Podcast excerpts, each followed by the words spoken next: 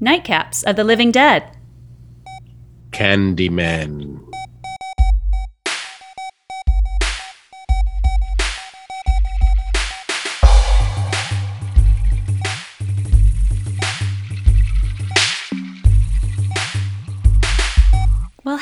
And welcome to season three.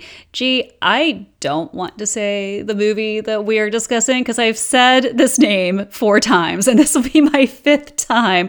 I messed up this intro and I do not want to conjure the dark spirit that is going to appear behind me. what movie are we discussing today, G? We are discussing Candyman 1992 and later on in the episode uh, we'll give a spoiler alert right before we dive into that, but we're also going to discuss Candyman 2021. Yeah, so at the end of this episode, you're like, okay, I got my fill. I, I saw what was about the OG. Cool. Then you can pause it, go see it, which you should. It's, it's great. It's a great standalone, or you can double feature it. And I'm going to point out the 1992 version is a magical 99 minutes, right? And I'm like, oh, give me that sweet 99. And then I saw that the new one, the 2021, it is 90, I think 91 minutes, 92. It is Yeah. slightly shorter than the original, which already made me fall in love with it. They work very well if you watch them back to back. Like Yeah. a three hour Like a double feature. I that's Yeah. how I watched it. I really enjoyed watching them back to back. But yeah, 99 minutes and 91 guys. Um, so welcome to season three. We have been gone for a second. We've been on a bit of a hiatus. Um, Dr. G is now relocating from UNC. He's coming back to the Golden State. Yes, I'm coming back, baby. coming back. I have coming back to me, like Lindsay Lohan. Um, but I am moving to Northern California. I got a job at Santa Clara University, and I will be starting there in the fall as um, assistant professor of narrative filmmaking. So I'll be exclusively concentrating on making films. So look out for my new movie next year that I'll be working on. That's fabulous. Speaking of, Jennifer has some news. The reason we've been on hiatus is because she's been doing things of her own. Tell us what you've been doing. I love it. We like to introduce our bracks. um, yes, so I it was my directorial debut for a horror short film called Totem Goat, which fabulous Dr. G produced and edited. And um yeah, this this little weird film is getting into festivals, and which is so super exciting and so fun to meet other crazy cinephiles and other horror fanatics. So we just recently went to the Oregon Screams Festival in, in Oregon, um, and I can never say it. It's like the Dalles, the Dallies. It's where the Oregon Trail ended. Dows, right? The. Dows.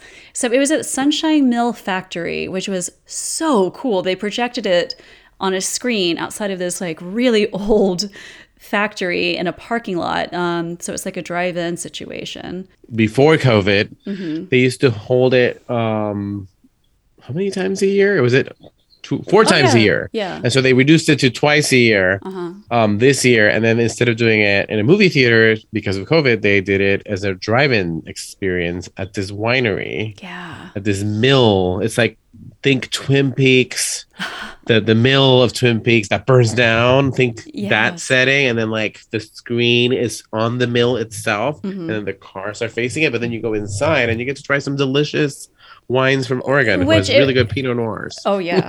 Which uh, like it's like this festival was catered for our personalities. It's like wine, horror movies, awesome people. Really cool experience. And we're looking forward to the next one. Um we are going to be at the Horror Hotel in Cleveland, Ohio. That is happening in June. And then in July, we are doing Austin After Dark. And that's gonna, I know that's gonna get crazy and weird. I love it. I'm really, I'm looking forward to this summer of horror. It's gonna be so cool.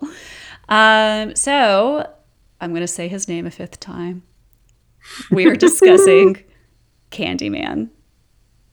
Okay, Maybe if we say the title of the episode, which is Candy Men, because we have the two Candy Men, though it's not really saying it. Okay, great. Is that cheating? Can we do that? Can we say Candyman, Candyman? And then it's then that doesn't well, maybe both of them show up. Maybe both versions show up behind you. I don't. uh. That's true. So maybe we'll get both of them, Jaya Abdul Mateen II and Tony Todd from the OG. Coming into our mirrors. Which that sounds very titillating. So hey, bring it, boys. Candyman. Candyman. Candyman. Why don't you tell me what you're drinking for this episode? Yes. I am having some La Marca Prosecco because we're doing like a happy hour spring afternoon situation. And then later on, I'll be having some Bellini. Oh. Be switching it up. That's sweet, like candy. You're not really a candy person, are you? I'm not a candy person. No, I hate Yeah, candy. I don't like candy. I we're cookie people, right? It's about the Yes. cookies. So if it was Cookie chocolate, Man, anything with chocolate, Cookie Man, chocolate chip Cookie Man. what if it was like Cookie Yeah. Monster as Sexy Candy Man? That's come on, Sesame Street. That's a spoof waiting to happen. Um, so before, while we were catching up, I did an apple cider because it's it's like. 3.30 in the afternoon over here for me we're doing this via zoom so i'm like oh I, I just need to be light into here so i thought oh candy candy apple apple cider because i don't like sweet drinks i don't know now i'm ready i'm going to show you my little What are you having? shot of What? bourbon whiskey Is it sweet and honey and attracts the bees? I mean, it, it's sweet and smoky. The I- mean, the reason why I'm drinking it is because I I want that te- that gravelly voice. I want the whiskey voice. oh, you want to I want the Tony say Todd my, voice. Be yes. my victim. Be my victim. Be my victim. Uh, well, see, that's the cookie. That's the Cookie Monster Man voice. exactly. exactly. We prefer cookies, people. We prefer cookies. Candyman. This is easily one of the top 10 horror films, I believe, in, in cinema. This came out in 1992, and I gotta say, 1992 was a year for cinema. To be alive and a moviegoer in 1992, I was going through the list of like, okay, not only do we have Candyman, which changed a lot of people's lives and set this whole new bar for horror, we have um, Bram Stoker's Dracula came out a month after. A month after. Um, we have The Hand That Rocks the Cradle. We have Single White Female. All these films. Um, and then we have Basic Instinct. Basic Instinct. Basic Instinct came out in 92. Yes. God, Yes. so good. And then um, we also have just kind of a, a parallel to urban dramas. You know, we have Boys in the Hood came out in 91, I believe. But then um, we have New Jack City and Juice. It's not the year that it was released, but it's the year that Silence of the Lambs won the Oscar, which is the first time a Oh. horror film wins the Oscar for Best Picture. So that's significant for Mm-hmm, horror as well. So I remember um, Silence came out in January 1991, but it was a it was the first time that an Oscar Best Picture winner came from the beginning of the year. Usually the Oscar Oh, movies that's come out at the end of the year. Yeah, you're right. And so, but but the Oscars were in 1992, Mm-hmm. so it won the Oscar about a year and a half or a year and change later. Mm-hmm. So it's the year that horror became legit. well, and it's also, as you and I have talked about, that um, was that your Tony Todd? Were you just doing Tony Todd Yes. right now? Yes, I, yes, I, I that was. was. pretty good. Was it good? Was it good? I, Okay, liked it. Way better than mine. A lot of people say that horror reflects the current times. And so, what was happening in 91 to 92, which this episode is coming out at the end of April, 20 years ago this week, the Rodney King riots.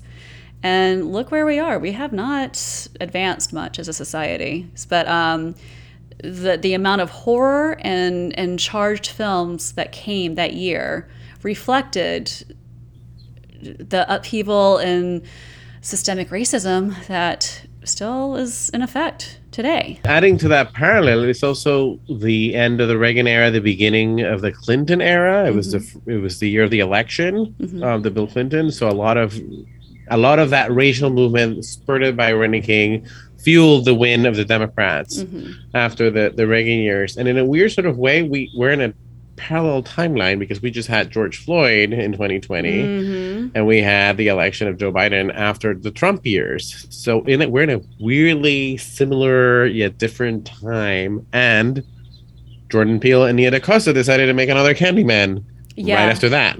So it's very similar to the climate. Well, not sim- it's different, but it's similar esque Right. to what was going on back then, and, And it kind of shows us how little we've changed, and maybe maybe how things have changed and how they've not. It's no coincidence that Candyman they never say his real name in the movie. His name is never mentioned, which in the 2021 version, they actually, it's, it's a huge story point, you know, and, and then also in the George Floyd, Black Lives Matter movement of say their names. Oh, they said my name. It's a very um, poignant political point. But in this original one, 1992, he's only referred to as Candyman. So his actual name is it's Daniel. How do you say it? Daniel Robitaille. Daniel Robitaille. Um. and they discover his name and his complex backstory in the sequels. Correct? It's never mentioned in the first. Ye- yes. So it was Bill Condon who directed Candyman: Farewell to the Flesh, Mm-hmm. um, who gave him the name Daniel Robita- Robitaille. Okay. So the backstory is in the OG. So they do have the backstory about him falling Mhm. in love with the with the white woman, and he was a slave, and he was an artist. That whole thing, but that's not in the original Barker novella Mhm. on which all of this is based on, which is called The Forbidden. hmm And the most interesting bit about that is that, that Clive Barker, who is a British horror novelist and author, there's nothing about race.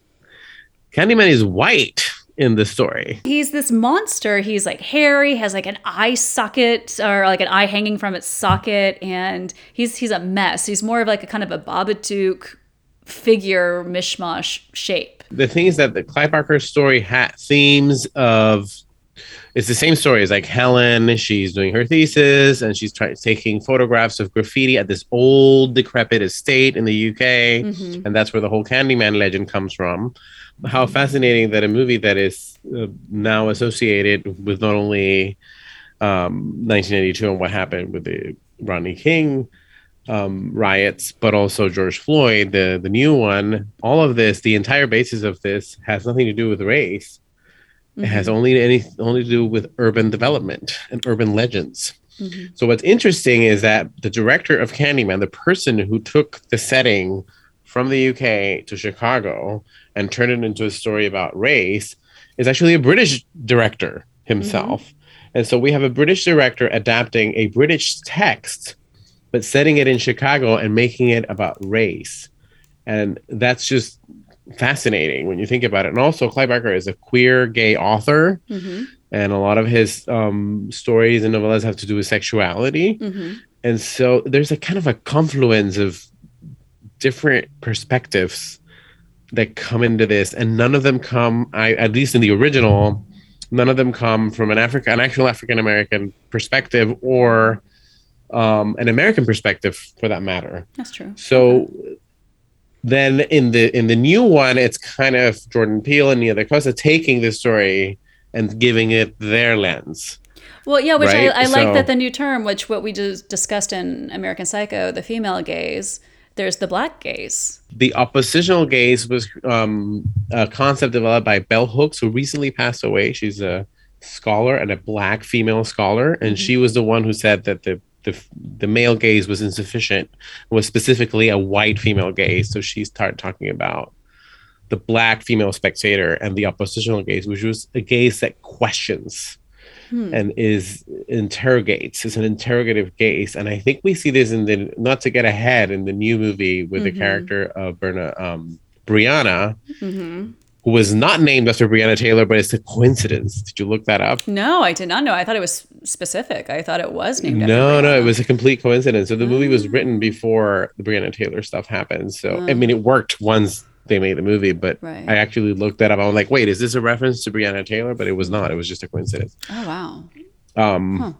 But what's interesting is that the first movie deals a lot with the female gaze, right? And and, Mhm. and you know we have Virginia Madsen playing this kind of like Hitchcock blonde. hmm This is also the Your Basic Instinct. She I has know. this kind of I- luminous. She gets that Madonna lighting on her eyes, where Oh, yeah. the Candyman hypnotizes her. That's true. And yeah. so I was like, oh, uh, so the movie does have to do a lot with the male gaze, but then in this, there's a black man looking at her. I remember seeing this as a teenager, and I feel like nobody sought this out as a race film, but it turned into a very astute commentary on on our society and race. And um, whenever I first saw this, like a little a little white girl seeing this, I went for kind of like the the Bloody Mary dare aspect of it. They're like, "Oh, you say his name five times, and like this happens." I thought I was just going in for a jump scare thing, and I I actually got this beautiful reflection of society. And I lived in the deep South. I, I remember seeking a horrific jump scare moment, and then going away being like, "I just saw a love story." So we have Tony Todd as a black man, black horror villain or hero could be construed as both. I have I have thought about that actually in my Yes. rewatch. And Helen, you can. Um, I remember they assigned to us in high school uh, Native Son, and I, I read Native Son after seeing Candyman. There's always this white woman in peril situation, and this dates all the way back to D.W. Griffith's The Birth of a Nation, the most racist movie in history. I'm not being overly woke here, it's a fucking fact. So you see this, and at first, like the rewatch, she just falls in love with him, and there's just this we're looking at this interracial relationship. And in today's culture, it's no big thing. But I remember in the 90s, eh, it was a little like, I mean, didn't Jungle Fever come out around that time? I, I was gonna commentary say, I think that. so. I think so. I think this is the time of Jungle Fever. Jungle Fever came out the year before. So these are all. But still, it's the it's the it's the year of these things, the right? cusp It's yeah we're, we're just starting to really i mean even though it's been decades we're just really starting to talk about the integration of race in america and and we look at helen like it's a white protagonist quote unquote but i am rooting for her i'm rooting for her but i never for a second in the the original watch and the rewatch i never felt that she was in danger and I think it's a commentary on white privilege. Yes, so I absolutely. Think it's so. I mean, I was gonna get into this later, but maybe we set it up. yeah But in the in the rewatch, I really got the sense that it's the the movie's flipping the script and Mhm. saying the, the the the villain is not Candyman. The villain is Helen. Is the it's she is can she's Candy Woman. yes yes At the end of the day, in this movie, you can interpret this movie as Candyman not being real at all and being just a figment of her imagination, of her research. And really, she's the murderer and she killed everyone, and that's Yeah, it. There is could. no Candyman. It's it's Candy Woman, and it's her. mm-hmm. And so, and that's what the movie, and then she becomes legend, right at the end. Mm-hmm. So, I thought it was so interesting. Same thing. You never think she's in danger, and in fact, it's all about her being accused of committing these crimes, her being committed, and so it conflates the reversal of the script of the female victim, like you said, going back to uh, Birth of a Nation, but also like her inflicting violence in this community by showing up there and and using it as her as her kind of object Mhm. as her research Mhm. objectifying it through her academic research It's no coincidence that when they're opening, they okay, you have the overhead drone shot of Chicago. yes the overhead shot well there were not drone shots because there were no drones oh, that's in that true. That's true. Okay. i actually wrote it down this is a helicopter shot a classic helicopter, helicopter shot. and it's not a drone Um, shot.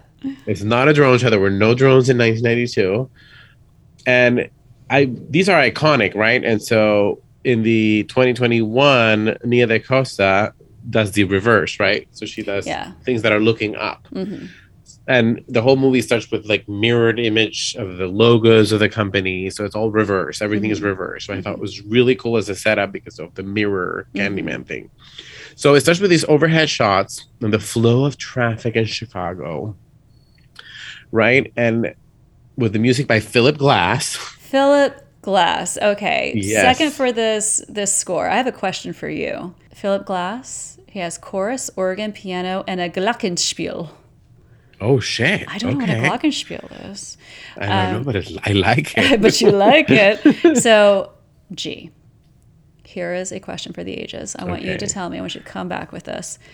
Are you more of a fan of Candyman by Philip Glass or Angelo Badalamenti, my fave? Which one? Nightmare on Elm Street 3, Dream Warriors. Oh shit! I knew you were gonna do that. Oh my god. Um. Because that's Fuck. pretty, pretty great. It's a great soundtrack. It's Battle of the they're both great soundtracks because they create this dissonance in a way Mhm.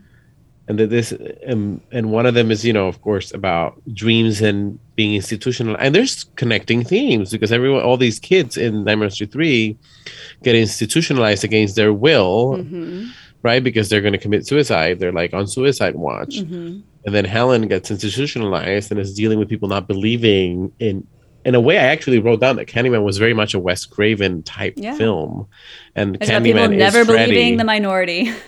Just, exactly exact and so there is elements of of Wes Craven's New Nightmare, which came out a few years later. I actually think this was an influence on Craven, Mm. um, Mm. but also going back to the franchise, which Wes Craven wrote, Nightmare on Elm Street three, and the idea of, of the people who are being institutionalized and they're not, they're not believing in them and what they're seeing, Mhm. right? So Patricia Arquette's character in Nightmare on Elm Street three is very much like Helen in this, even though Helen is a grown woman and a graduate student Mhm. but there's parallels so i'm fascinated that you made the connection between the music as well i can't choose actually these two are two of my favorite soundtracks i actually owned the cds back then when cds were starting of both of these that you just It is mentioned. it is a hard choice, but I'm gonna say I mean it's they're both so good. I I'm gonna say out of favoritism, Angelo, just because I write to all of his like Twin Peaks scenarios. But um I'm honestly gonna say I like Angelo's better only because Philip Glass to this day talks about Candyman. He's like, eh, I feel like it was it was kind of like a slasher flick. oh he's a snob he's a little it. he's a little Ooh. snobby about it. He's like, oh, I'm, I'm glad it did well. I'm glad people like it. I, I collect the checks. He kind of brushes it off, and I don't know if he's being humble or if he doesn't really believe. And I I don't know. I don't know. Weird. You just mentioned that you write to Angelo. I have actually written to Philip Glass's The Hours soundtrack. oh, and the hours is a very good soundtrack. So they're both Hmm. soundtracks to write by. All right, you you They're- have they're like- glass, and I'll have Angelo. How about that? Yes, let's do it. So um, we have that beautiful helicopter shot. We have the score by Philip Glass, and it is no coincidence that the first thing that's pretty much said they're talking about urban legends, urban folklore, and they're talking about the alligators in the sewer. But they make a very interesting observation. They are albino alligators in the sewer, which that was never a thing. And I was like, oh, that is that is a very specific uh, characterization. So um, immediately we're getting into the modern oral folklore that will set up the story and as a continuous theme through the rest of the franchise. When I see this overhead shot, I mean, you immediately think of the veins of the city. It's like veins oh, flowing. Oh, that's poetic. and Are you Candyman? Um, I am The vein- s- I bleed veins for the you. city. The veins of Chicago. and also the very well known or segregation of Chicago. Chicago is one of those most very segregated cities where it's the south side is where the the Mm-hmm. ghetto is where the black people live and then the north side is the white side. So I think showing the kind of freeway, it's kind of saying the how one thing flows from one end to the other. So the oh, the urban legend flows from the south side to the north side. And so, you know, in a way, Virginia Madsen is like a stuffy academic graduate student, and she's kind of going down to the south side to do her research. And it's kind of like an anthropology, but it's all in one city. but she is she the not- albi- the albino alligator in the sewer? She's Is she's the she albino alligator showing up in the south side of Chicago. Um, so, and then there, here's where Cabrini Green comes in. And one of the things that I noticed in the movie, throughout the movie, they make a really good point when you're in Cabrini Green to show the Hancock building. They keep showing that's over there, downtown Chicago, and then we're here in the Mm, project. the And they keep making that contrast, and I think that connects with that kind of overhead. I want to point out Virginia Madsen, sister of my beloved Michael. Michael, Yes. Madsen. My Yes. love. I love him so much. What are the odds, G? Like, seriously, what are the odds that a brother and a sister have their their moment? Like, they were, I mean, yeah, they've been kicking around in bit parts for a while, but both she and he became famous in 1992. She like hit the ground running with this movie, and Michael mm-hmm. Madsen was in Reservoir Dogs. Same year. Oh shit! I didn't Right? even realize. Wait, Reservoir Dogs came It was out in in '92 as well. It was such a good Did year. Everything happened in '92. Wayne's World and Captain Ron as well in 92. Oh my god! I'm telling you, 92 was amazing. But And I saw all of these movies in the movie theater. That's just so wild. I went a lot that year to the movie know, because in you know the you're 15, you 90s, can go by oh. yourself.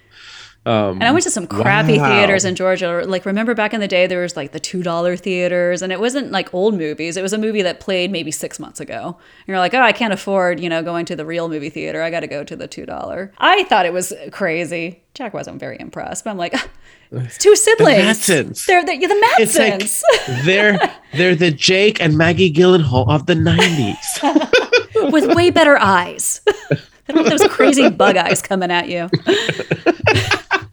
Because immediately, like when you we are introduced to Virginia, and she's the lead, right? Mm-hmm. And she's a white woman academic, so she's dealing with her kind of toxic masculine world, where it's like a men's world, and women's voices are not heard. But then she has Kasi Lemmons, who we know from Silence of the Lambs. exactly who came out just a year before. So Kasi Lemmons had a moment Yeah, here in these had- two movies. Um, she was the black best friend to both Jodie Foster and Virginia Madsen. So she plays kind of the same role in Well, both which, movies. as a rewatch, frustrated me so greatly because, okay, I had some deja vu rewatching this and taking notes because I'm going, oh, didn't we have a moment with Kasi Lemmons? Like, we love her so much. And I remember we gushed over her and we're like, oh. and, we, and she was the girlfriend. Yeah, she was the- Remember, we had the- a theory. the pseudo the girlfriend of Jodie Foster. Yes. Yes. And and I was l- looking into that in this watch too. I'm like, is she like is she uh Virginia's? Are they like a couple? Like, are they a Like, what's happening? I thought it was like, oh, it's interesting, and this this is something that was happening in the '90s, where there's these black best friends. They have better roles, so at least they're getting roles, right? So it's Mhm. getting a little bit better, and it always reminds me of of Scream Two, where we have Jada Pinkett commenting on the exclusion of African Americans in horror films. The beginning of the movie, then she gets killed. Her and her boyfriend get killed, and then the movie has a black best friend, which is Elise Neal, I think is her name, who is in a Mhm. TV show nowadays, but I forget which one it is. And she's Neve Campbell's black best friend in college because there's no black Mm. people in the first movie, right? Mm. It's, a, it's a very white town. So, and this is '97, so that there's a there's a development of this trope, and then of course when we have the the new one, there is basically no white people in the movie. It's Mm-hmm. it, right. So black people can tell their own stories in Yeah, horror it now. was- it- Thanks, thank you, Jordan Peele. it, it was amazing seeing um, a black protagonist because okay here we go with the original where it's about it's it's a love story and it is about a black man who can be a hero or anti-hero depending which. You and i also kind of agree that virginia madsen's the, the white devil in this. Like we can get there Mhm. with that. And then it kind of the sequels, which we will breeze over later, but the sequels is just like him chasing around a bunch of white ladies. Like it doesn't make any Mhm. sense. There's no commentary on race really. It's just like, oh, you guys expected this. Now here's this chick from Baywatch. She's gonna like chase after her and lust after her, and it just made no sense. Okay, so jumping back into the OG. So she is in a relationship. Her husband is a professor, and she's just a graduate student. So you can already infer that this is the student who fell in love with her older professor, and they got married. And then eventually, later on in the movie, she gets replaced by a younger student, right? The Mhm. new squeeze of the husband of Yes. Trevor Trevor. um, who is so gross. because the movie skirts the line between being a researcher and an academic and being an artist, right? So, because Candyman is an artist, Yes. right? He was, that's when we find out his backstory. And so the second movie is much more about the art world. Mhm. So I thought it was interesting, this kind of flipping of the mirror of the mirror image from the person that's researching art and the person who's actually doing the art. Mhm. I thought that that depiction kind of personally connected with me because I've been in both worlds and I very much view one as very toxic. Hmm. But there's toxicity in both worlds. There's right? both. Yeah. Yeah. I thought it was interesting that it also represents the person intruding into the other worlds, like being like Virginia Madsen as an academic, taking on black culture as a subject. Virginia's like typing on her IBM computer. It's like the horrible blue screen with the white text, and it makes me scream in my head already. That's already a scary moment. So she's already there doing her research. And then it, it kills me. Um, there is a, a black woman cleaning the room, and she's, you know, she overhears Virginia Madsen talking about Candyman into her recorder. And she's like, "Oh, I know this story," and it's just like again showing that Virginia didn't really have to go anywhere to do this. It's just kind of like, "Oh, this just fell in my lap." Okay, like the Scarlett O'Hara thing that I just detest. So she turns to her. She's like, "Tell me about Candyman," and then she tells the backstory. So the janitor sits down and talks about, you know, there's an urban legend. It's kind of like discussed of, hey, you know, he's haunting this area in the projects. He killed a kid. I know somebody. And then Virginia Madsen's like, oh, well, I would love to talk to your friend. We as a viewer expect her to go down the journey of like, okay, I'm going to be a reporter. I'm going to go find her friend. It's a shocking twist of storytelling and very interesting remarks on class classism. She goes outside the hallway and she's like, hey, this lady wants to talk to you. And then her friend that this thing happened to is also cleaning the halls. She tells her the description of the murder. And so then that's when Bernadette and Virginia slash Helen. Um, they're drinking wine in the apartment and they kind of like go to the medicine chest and they're trying to debunk the theory. And she's like, Oh no, I read about this. You know, a killer can just go through the back of the medicine chest through the mirror. There's no mythical creature flying through this mirror and killing people. She's like, I'll prove it to mm-hmm. you. And mm-hmm. so that's when they go down to the projects. Exactly. And then also around that part of the movie, when they show up at the projects, there, there's this whole shtick about, oh, oh, they think we're cops. Well, oh, well, before they go, they say Candyman five times. That's true. In front of the mirror? Yes. In front of the mirror, they say Candyman five times because they're like, "Oh, stop it, stop it!" It's like the the bloody. I thought they only thing. did it. They only did it four times and oh. stopped at oh. five. No, they did the no, full five. Kasi says it four times. Virginia says it five. Oh, okay, they did. She does the Virginia goes. She does not believe because Kasi ain't gonna fuck believe. with that. She's like, no, I, I'm gonna be safe. No, so Virginia says it five times. Then they go. So then, when they go into the projects, there's this whole thing about everyone thinking that they're cops. Oh, they think we're cops and da da da da. Yeah, they're like, the five O is here. Us. Yeah. Yeah, and and also I love how the cinematography and the production design kind of makes a parallel. I mean, she makes this comment between the building where mm-hmm. she lives mm-hmm. and how it's the same architecture because it belonged to the same kind of thing, right? Cabrini Green. And so the the whole mirror cabinet, mirror medicine cabinet thing is probably, and then they do the same shots also making the comment as we were just talking about the class divide that the buildings are the same what's different is the circumstances and the people who live in them and the, of course the poverty versus the affluence mm-hmm, right mm-hmm. but the structure is the same mm-hmm. and i think that's i think that's what connects the the Clive Barker story everything together mm. is the idea that there's this thing that gets decrepit and like scary and poor and it's the same place where the rich people live. It's just painted white. Oh, yeah, white. yeah. Um, but everything's the same. They didn't even fix the the wall to it's the same push out uh, mirror. Everything's Which, exactly you remember living in WeHo apartments. Good God. You move in, they're like, eh, we just put, you know, the 18th coat of white shitty paint over this and we didn't fix anything. Like there's cabinets that I'm like, this is split. This looks terrible. And they just painted over it. I thought it was kind of interesting that the gentrification is equated with little whiteness, the white apartment, right? Because um, Helen's apartment, Helen and Trevor's apartment. Mm-hmm.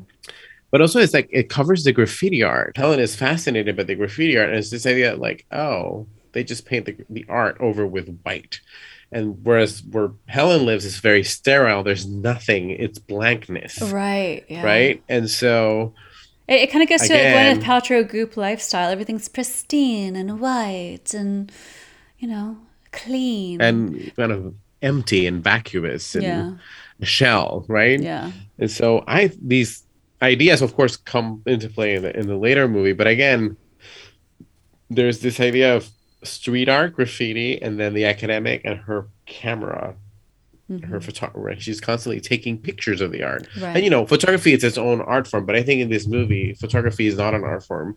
It's a form of documentation. It's a form of just copying. They introduce the racers wrapped in candy, like she finds them in the in the pile. But in the in the orgy movie, that's not addressed any further. It's interesting. It's just kind of a thing. Yeah. Did you notice that? Yeah, I did too. They, they they pick it up. Jordan Peele and Nia DaCosta pick it up hmm in the in the 2021. But here's when we're introduced to Anne Marie and baby Anthony. Because she's in a she also has a name tag, and I think she's probably a waitress. But it's the idea that again, blue collar jobs. black people, blue collar jobs always wear their names Mhm. um, as a tag, right? So Right. whether you're working as a waitress or a janitor, you have to be identified. I, I had to I had to wear one of those all the time at my waitressing job, and I would change the name. There's that awesome shot of her coming out of his mouth Mhm. because mouths are such a central theme in the movie, like kissing and romance, and then the bees later. But it's just a mouths are very important. Also, um, what we choose to say, what we choose to not say, what we keep to ourselves. So as you have Candyman's face graffitied on the wall, and she's taking pictures and crawls through the mouth, and it's such a beautiful, haunting shot. And in Macon, Georgia, I don't know if I said this on the Silence of the Lambs podcast, but when I saw this movie, there was an old, kind of decrepit plantation looking house at the end of the street and I was dared to go inside of it. So I go in and I was scared as shit. Like I was so so scared. But I love horror movies. Have always loved them. I'm like, okay, maybe this will prove as inspiration for something I can write about this later. And I wish I had a camera a la Helen. I really wish so I could document this because I feel like nobody will uh-huh. believe me. But there was a spray painted graffiti mural of Candyman, and it was done extremely well. and it had his hook, and I freaked out. I saw it and I screamed and ran you out. were inside the movie. Yes, it was like meta upon meta. I was just like, I screamed and I ran down the street and I never went in there again. But oh my god. yeah, and and so we have Helen who's obsessed with true crime, right? In a Right. way, she's going to debunk the theories. Mhm. I want to talk about Helen's eyes Helen's eyes. because she get this this lighting on her eyes, and she's like, she's got Bette Davis eyes. like every time he's being hypnotized by her, she like it's almost it represents Dracula. her gaze, Yeah. but also her it's is it her who's hypnotizing or capturing or dominating or is it her who's being hypnotized by him I feel that It's he both. is hypnotizing her because we're not at the voiceover quite yet. But it's like a foreshadowing to the voiceover. And in, in Bela Lugosi's Dracula, that's when they do that whole Yes, that's where it comes horizontal light on top of the eyes. And it's more of him, of like, I'm entrancing you. And they do it on her in this version. but that's what i'm saying in this rewatch i interpret it. it's all her she's Helen- candyman Helen she's dracula she is her the lighting is on her eyes. She Mm-hmm. her eyes are the hypnotizing eyes not the hypnotized. So she is not the victim she's the aggressor. Mm-hmm. they play with this because they're playing with what we know from cinema right? Like Mhm. dracula. And at the end of the day the voiceover all the tony todd these are all inside her mind. Hmm this is the way i interpreted the movie. It's it's her obsession with the story become turns her into the story But no, gee, as a Um, white woman, clearly she's the hero. No, it's him. It's the it, he's entrancing heart. No, I totally, completely agree, and that's like the brilliance of this movie. They're they're making you root for the wrong character, really. and then you hear what happened, right? So then when she's being told this, yes, this is the scene. Oh my god, I'm talking about the exact same thing. The fucking asshole academic dinner. When the asshole academic with the long hair is telling her the story of Candyman, And he's so smug. you go into the Bette Davis Bela Lugosi eyes, Mhm. and then you hear the sounds of the story. Yeah. It's almost like she's internalizing what she's Mhm. hearing and Mhm. she's seeing it. She's like a filmmaker. She's watching a movie. It's almost like the, the light in her eyes is the film projecting on her eyes, and she's seeing the backstory. She's romanticizing it when what he's saying is actually very cruel. But from okay, and and this is reinforcing oral storytelling. That that is the entire theme of this piece, and it goes from. Um, I want to say like it's it's back in the civil like pre Civil War of African American oral storytelling was a necessity because if their masters let them read or let them write, they feared a rebellion. They feared that they would be overtaken and overpowered, which, yeah, like they were trying to purposely stunt them. So the storytelling is a survival skill. At the end of the day, Candyman was like his father was an entrepreneur and then he was like a shoemaker or something, right? He made like Mhm, leather for. Civil War soldiers or something like that. And then Candyman himself was an artist, this beautiful artist, and he was commissioned by the wealthy white people. And as story goes, he fell in love. and he was educated in the in, yeah, and in very the biggest, eloquent. best schools and yes, and as we hear from Tony Todd later on down the line, I'm like, oh, read me, read me to sleep. Like his voice is just so soothing and beautiful. So he's painting a little rich white lady. They fall in love. I think she gets pregnant. I'm not sure if that's even a big She deal gets- story. Yeah, she gets pregnant. she, she gets pregnant, but I don't I don't think the child is born or something. Yeah. This is something that the sequels play with. right yes. and and the father freaks out a lynching occurs i think the the mob cuts off his his artistic hand that's the whole thing like they cut off the hand that he paints with and then there's a nearby hive and they douse him with honey and the bees come and he's stung to death so he's already brutally killed before they throw his body onto the pyre like he's brutally murdered and lynched and then they burn his body for good measure Speaking of this, right? She so she's seeing the story in her mind of the stuff the academic, and she's not afraid to kind of intrude in this world. Mhm. And one thing that I noticed that every time she takes a, a photograph and there's a flash, right? So the, the the movie has a flash. There's also a cut, in the Mm. film. Oh, that's an interesting. I didn't get that. Interesting. and okay. it's it's to me I interpreted it's very scary and jarring. Huh. and again it, there's a violence to her photography that's it's almost like psycho knife cutting type edits And it does echo the uh, Silence of the Lambs, the end scene. With, Yes, Oh, the- interesting. Yeah, with the night cam And and, the bing. Yeah. Okay. so and but then there's cuts and then when she goes into that bathroom right when she's like taking pictures and Uh-huh. like it's all and and again it's like she's ripping through. It's like there's she's committing violence by taking pictures Mhm. and documenting. Um and this is when she finally gets attacked right? When she goes this is right after that when she goes into the bathroom the kid tells her jake says don't go in there. And she goes in there and she gets attacked. And says that black man tells her looking for a Candyman bitch and then she gets punched in the face Yeah. Which, and side note, Um, the kid, the cute kid, Jake, um, that is DeJuan Guy, he was discovered by John Singleton. one of the questions that I had about this sequence was she actually gets attacked by the black man, and so we now get the cliched scene where the Mhm. black man beats the white woman. hmm But in the same sequence, we see her, we see these cuts, these violence that she commits by objectifying the culture and all that. So I found that this scene to be like, oh, now we get the cliche after we get the reverse. So I Hmm. was wondering, how do we read this sequence now? Oh, well, to me, I interpreted that as this is the urban legends for women.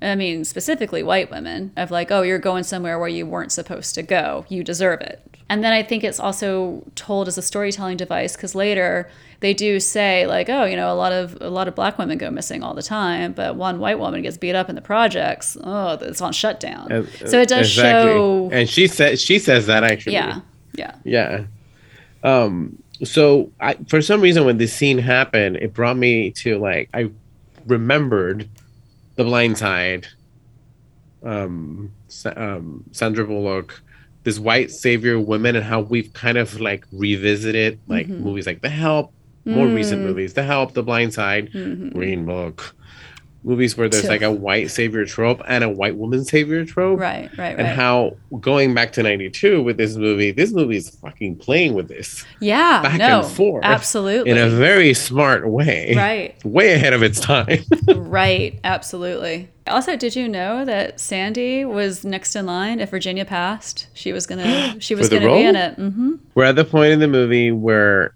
virginia madsen has been attacked right and then she gets taken to the hospital and she has like her black eye Oh yeah, and then it heals very quickly because immediately um, we get back to her beautiful Bette Davis eyes. Mm-hmm. So one of the things that I noticed in this movie, and I think timing wise is around the same era, I noticed that Virginia Madsen has a very 80s Madonna vibe. Oh, she does. and then yeah. I was like, wait a minute.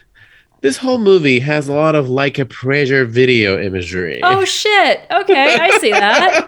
I absolutely see and that. I was like, and you know, the video is very much about racial issues in the South. You got the burning crosses, the fact that the um the figure in the video who's I think he's like a he could be Jesus, but he's also like a black saint. Mhm.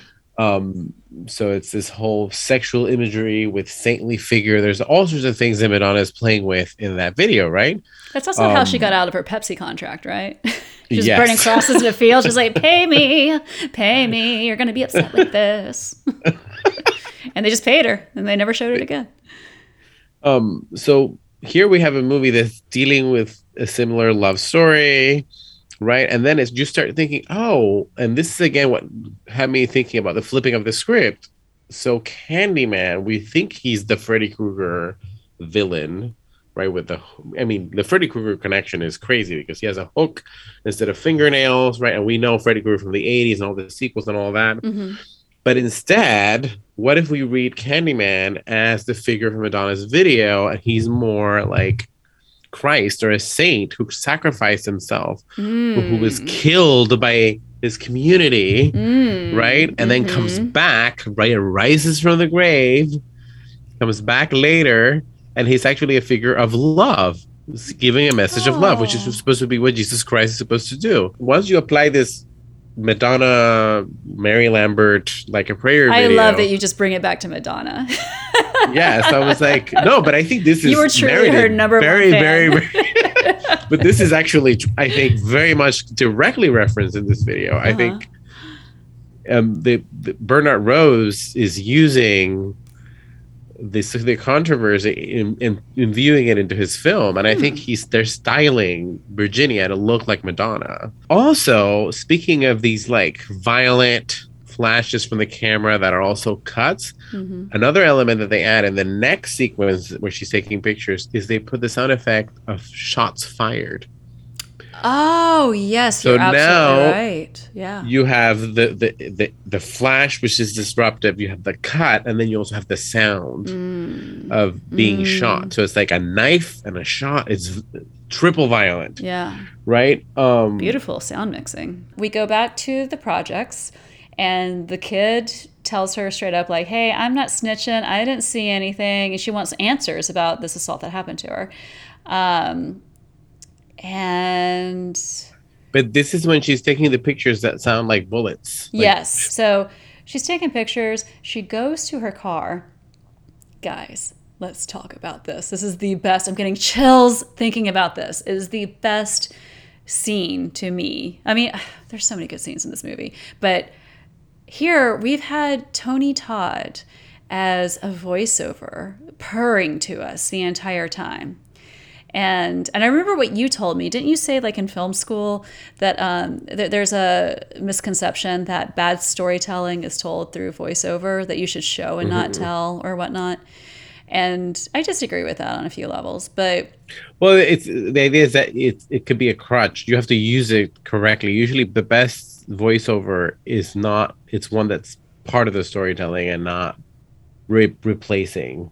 Gotcha. Right, that it's playing with it because you know I think uh, is that Martin Scorsese uses voiceover a lot, very wonderfully in Right. like Casino and God Goodfellas and stuff like that. So when you do it, you you got to do it right. You can't just use it to explain. It has to be part of the contrast that you're Hmm. trying to make or Gotcha. It has to Like- move all the action forward, not just to describe what you're saying. right? Exactly. It has to play against the image. That works.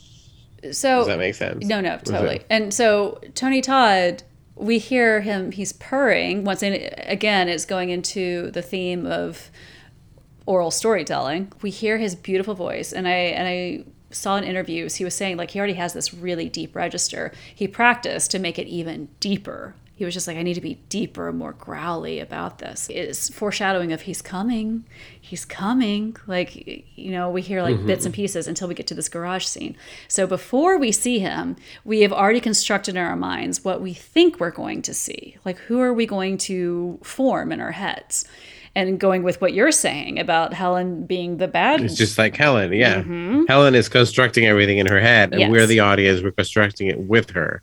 So yes, keep going. Yes. So then we get this amazing Helen. I can't do his voice. You're better at it. You're better at it. But it's like Helen, Helen. I can't do it. Oh goddamn. So Tony Todd has been in our head and our ears this entire time, and then the camera has this masterful shot. This is his intro shot. He is GQing it. He is just like this wide shot of him in this gorgeous coat, the scarf, the shoes, and we see his face. Like he has cheekbone structure that will not quit. And he comes towards her just very slowly. It's this entire Dracula trance. And when I watched mm. this as a preteen, I just thought, I'm seeing a slasher film, I'm seeing a scary entity. I never equated it to this rewatch of he is vampiric. And some people have um, compared him to, to being like an upside down Frankenstein or whatnot, like we are the society that made this monster. But mm-hmm. I feel that he is a vampire because not only is he meticulously well dressed and also going into that trope. I mean, it's a stereotype that black men or black people as a whole dress well. Like it, it is a stereotype, and I do agree with it. Like I feel like a lot of black people have great fucking style. So this goes into vampires being so eloquently dressed. They know how to seduce. And and I'm not scared of him. I'm more intrigued by him. Also the idea that, you know, her husband is not all that. So fascinatingly enough, this matches the same thing that happened with Bram Stoker's Dracula, right? So mm. in the mm. original novel, um, Dracula is this hideous figure. There's mm-hmm. nothing sexy about him. And through the years, through Bela Lugosi, yeah. which is referenced in this movie, he became this seductive, beautiful, and eventually from there we went to all the other incarnations where there's this element of seduction and sexuality. And I think it works doubly well that it's a racial thing because it's the vampire is not only black, which was not in the original story, but it's also sexy and it represents her curiosity her curiosity as a researcher becomes her curiosity as a sexual woman. So I have like the Dracula trance. Like one, he's confident as all fuck. He's just like, I'm coming in for you, Helen. And he walks towards her and the words that he says, he has his meat hook. So we know that there's a dangerous element but he says, Be my victim. I am the writing on the wall, the whisper in the classroom. We, we're getting into poetry, deep lyrics. And mm-hmm. to what you pointed out, like I mean, this is this is a month before Bram Stoker's Dracula. We are getting into a modern Shakespearean love. Um, and in interviews with both Virginia Madsen and Tony Todd, they both said that they read this and they're like, we're going to play these characters as, as if they're like star-crossed lovers. And so before production began, they took ballroom classes together. They went horseback riding together. They they did all this oh. stuff so oh. they could be like this unified couple whenever the cameras started rolling. But then she kind of blacks out and wakes up in a pool of blood in Anne-Marie's bathroom where we kind of realize that she's apparently butchered his dog and she attacks Anne Marie with a with a meat cleaver, mm-hmm. right, trying to supposedly defend herself. Mm-hmm. So we now what has been hinted at throughout the just as uh, Candyman has been hinted at, and we finally see him revealed we now are revealed as Helen as a potential basically aggressor and violent person who has committed all this these things, right? And she gets arrested. But I gotta say, as a storytelling point, it is brutal. We have an animal death and a potential like it puts the seed in your head of a baby death because we see Vanessa Williams exactly guttural so screaming. Like, what a performance. She is like thrusting herself at the baby crib. There is blood everywhere. You it's your imagination. It's like a Blair Witch kind of um uh, conclusion. You in your head are imagining the worst case scenarios and very awful places that you didn't think that you were capable of going. I'm like, oh my gosh, she slaughtered the baby. First, you think she's been slaughtered. Yes. Then you're like, wait a minute, now the No. baby's been slaughtered. Yeah. Is it her? So you go from horror, Yes. horror, horror, the horror ping pongs You don't know what's real fascinating way. Yeah. And then she, then there's that violence that she can when she hits Ugh. her in the arm with the meat hook. um, Ugh. with the meat hook. oh no, no, no! It's with the cleaver. Oh, the meat, the meat cleaver. Yes. she hits her with a meat and cleaver. so immediately she gets arrested. So she's the black man caught in the act of committing violence. All of a sudden, we have this like horrific sequence where this woman cop asks her to remove her panty, her underwear. Oh right, because there's been nothing really just like- sexual so far. There, it's all oh, it's, it's been about love and conditional love. and she's being violated.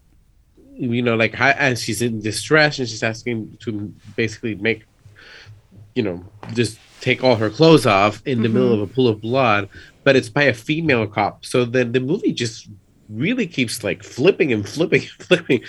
So it's like, wait a minute, well, now you she's have the to victim. honestly. Like if if you're, I mean, I do not know this. This is just everything that I've. I don't even feel like why why am I clarifying this? But I do know from TV that if you're incarcerated, you have to have a female cop to be like, okay, take off your cop. clothes. Like you have to. It's kind of like standard procedural. But I do agree with you. It's a little jarring to see, um, and to you know maybe take it into another analytical level of like there's a woman and another woman and they're both like one's in distress and the other one is so numb to it it feels inhumane now all of a sudden our protagonist is potentially the perpetrator the, the something that's been hinted at through her actions is now literally a person who's committed physical violence. Mm-hmm. And so then then she has the sunglasses mm-hmm. right? Remember? And which reminded me of Diabolique when do you remember in Diabolique you- oh.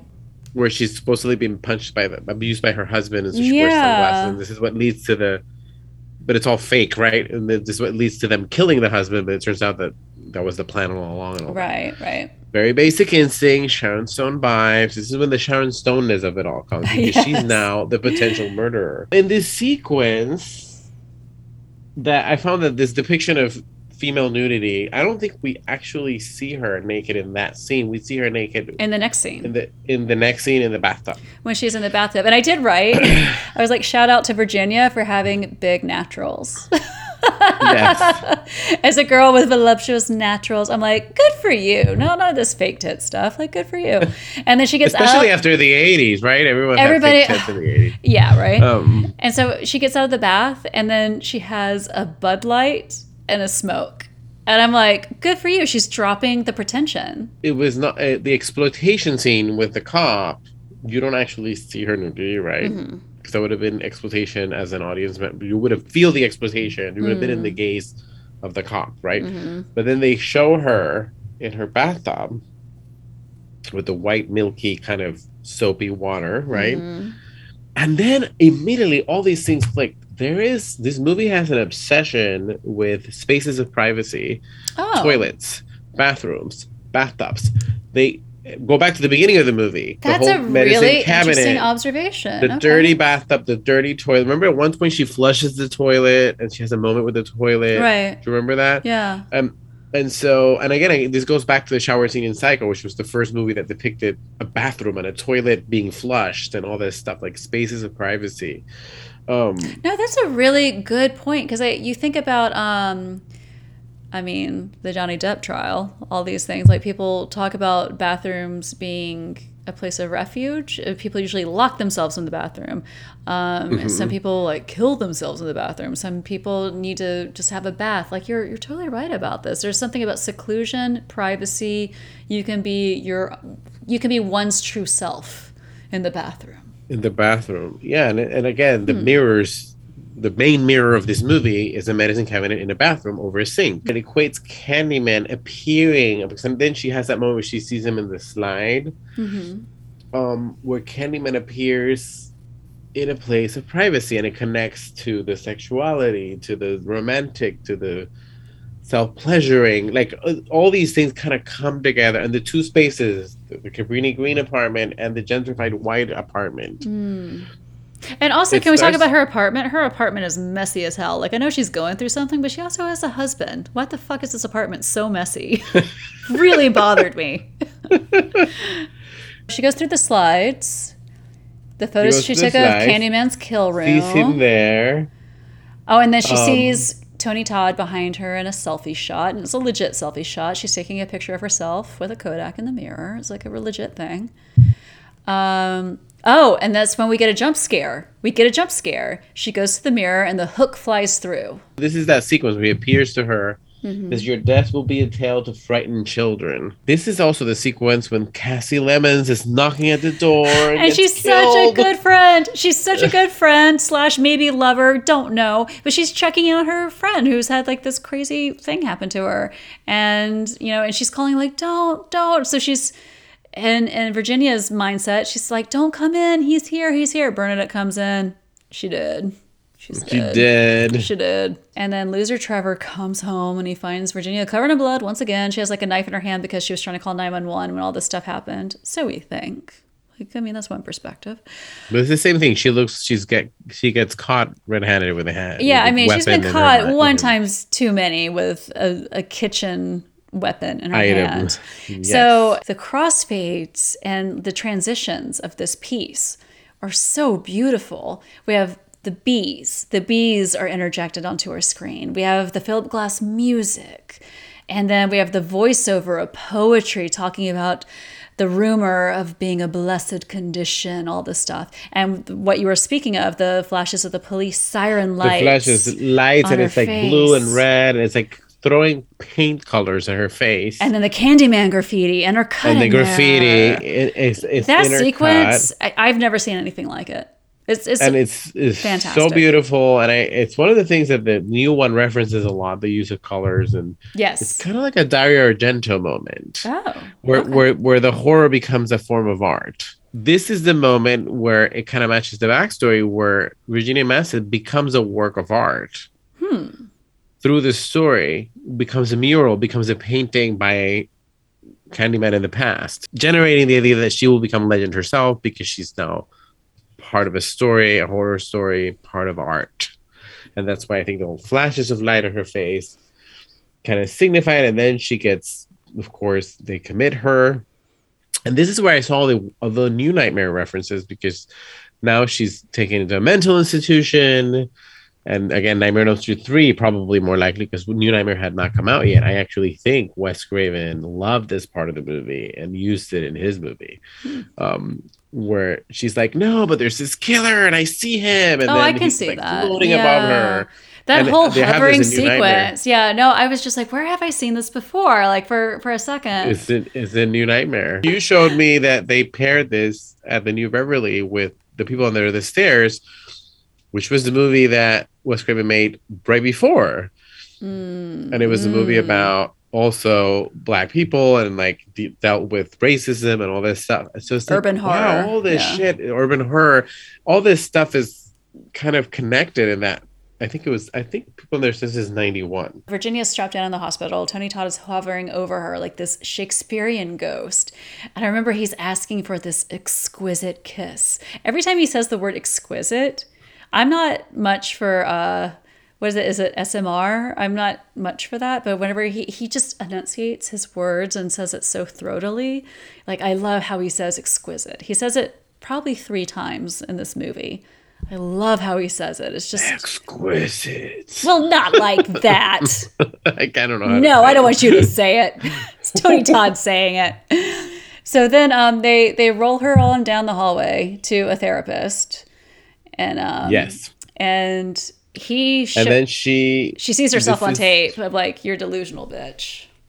this is when she realizes again this is a big moment because again this supports the story that there is no Candyman. It's and we as a viewer are like, wow, she's kind of like an evil bitch. Like she's doing this. She's crazy. She's killing people. She's doing all of this. I mean, wouldn't academia do this to you? Like, yes, I I'm telling you, I saw this movie and then I saw the other one, which was more about the art world, and I was like, oh, this is my transition this year. Hmm. I'm going from academia research to filmmaking. I'm going from the person who analyzes art and going back to the person who makes the art. Guys, I if I end up with a meat with hook this. in me, Guillermo did it. Not the white woman. Guillermo did it. So then we have Helen meeting with the The therapist. psychiatrist. He doesn't believe her. He's like, here you are on tape, freaking the fuck out, girl.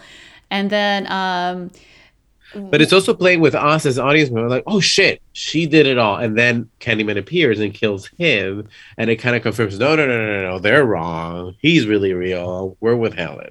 well and, and, and I want to ask you this as a filmmaker. She's just like so she says she calls upon Candyman, like in that moment. yeah, she She's turns like, to the mirror. Yeah, she turns to the mirror, says- says his name five times. He um and for me, I took that moment if we're still on Helen's side, if we're choosing that adventure, is to show that not like, hey, I'm not insane. Is to me, in her head, she's like, Oh, you love me so much, I need you to just show up and prove it. So he shows up, brutally murders the skeptic. And um, I wanted to ask you as a filmmaker, that visual effect, it was so nuts. Like when he flies out the window. Yes. It, It it, it, looked like, okay, so listener, if you can imagine this, he's there, he guts the therapist, and then it seems as if somebody put a rope around his waist and just flung him backwards through a window. Like I was thinking, uh, we're, we're so conditioned to think about filming things in reverse. There's no way he could have filmed that in reverse. And they probably sped it up. Um, but It- yes. that looked that was a crazy effect for me. That looked crazy. And one interesting thing about that scene is be, even though we go again back and forth, oh shit, Helen did it, he doesn't exist. Then Helen summons him, he kills the guy, so you're like, oh, he exists, she's correct. But then here's something interesting she summons him, but she doesn't get killed. The guy that she wants to get rid of gets killed, which supports the idea that she's the one killing him. True. She summons Candyman. Candyman is within her. It's her murderous side. Then she uses it. gets very complicated. Then she's really killing the therapist. We're That's just true. seeing what she thinks she's seeing. What she thinks is it's within her. That's true. So again, You know me. I love to be a devil's advocate, so I'm sitting here trying to think how I can argue against it. And I, that, no, no, because you want you want to believe. If you want to read this movie as Helen being delusional and has created this figure of the Candyman to support her own but to me, okay, violent I'm side, gonna, I'm gonna argue it. I'm gonna argue it. I think, what if? I mean, if Candyman does exist, and this is all the epic love story, maybe she's just like, okay, I'm, I've decided my fate. I'm just going to self-sacrifice. I was never happy in, in my marriage, and and the next scene kind of proves it. She's just like, oh, okay, my husband wasn't there for me when I was in jail. Candyman showed up and killed this fucker the second that I was doubted. Like I'm I'm still reasoning things in her head. This is just me arguing for the sake of arguing.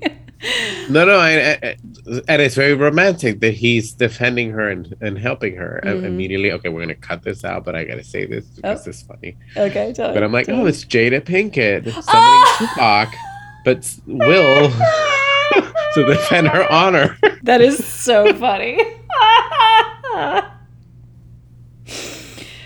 that is Inexplainable acts. Inexplainable acts. Wait, okay, wait, going let- back. wait, okay, wait. I'm gonna I'm gonna refill. I've moved on to prosecco because that whiskey was too strong, and I didn't want to fuck this whole thing up. So then after this, does she leave? I can't remember. I have a note here, but it's from the next scene. Well, she goes there and she throws the paint on the wall, which I love it. I love it anytime a Oh, yeah. girl has a fucking freak out and she throws something at a wall. Guillermo, I've witnessed you throw shit at walls. I love a I threw good. bottles of wine at wall. Oh, yeah, and then- the, the the wall red. And then you move soon after because you were not getting that deposit back because that was a mess. Like I and like throwing paint at a canvas. It's like throwing paint at a canvas. Oh well, you're making it. You're being You're making artistic. You're making it yes. great. It is. It is. So is, is this her being Um, artistic like Candyman because she throws the can of paint at the wall? Okay. Yes, she's starting to get. She's starting. She is Candyman. She's Candy I know. Woman. I I'm know. telling you. She's Helen, the the, whole Candy movie Woman. is telling you I know. that she's Candyman. I know. and I and that's how it ends too. But we'll get there. But okay, so Um, she's spooking the hell out of the little girl that can't have a bra but a long sleeve t shirt. So she's finding power too. and that she's also seeing, she's recognizing that her love was never honest or passionate with her husband. And that she also sees that intimidating this little girl. Because remember, it's such an uncomfortable shot that the girl is crying. She's so afraid of this girl. Like she's she's so afraid of Virginia Madsen.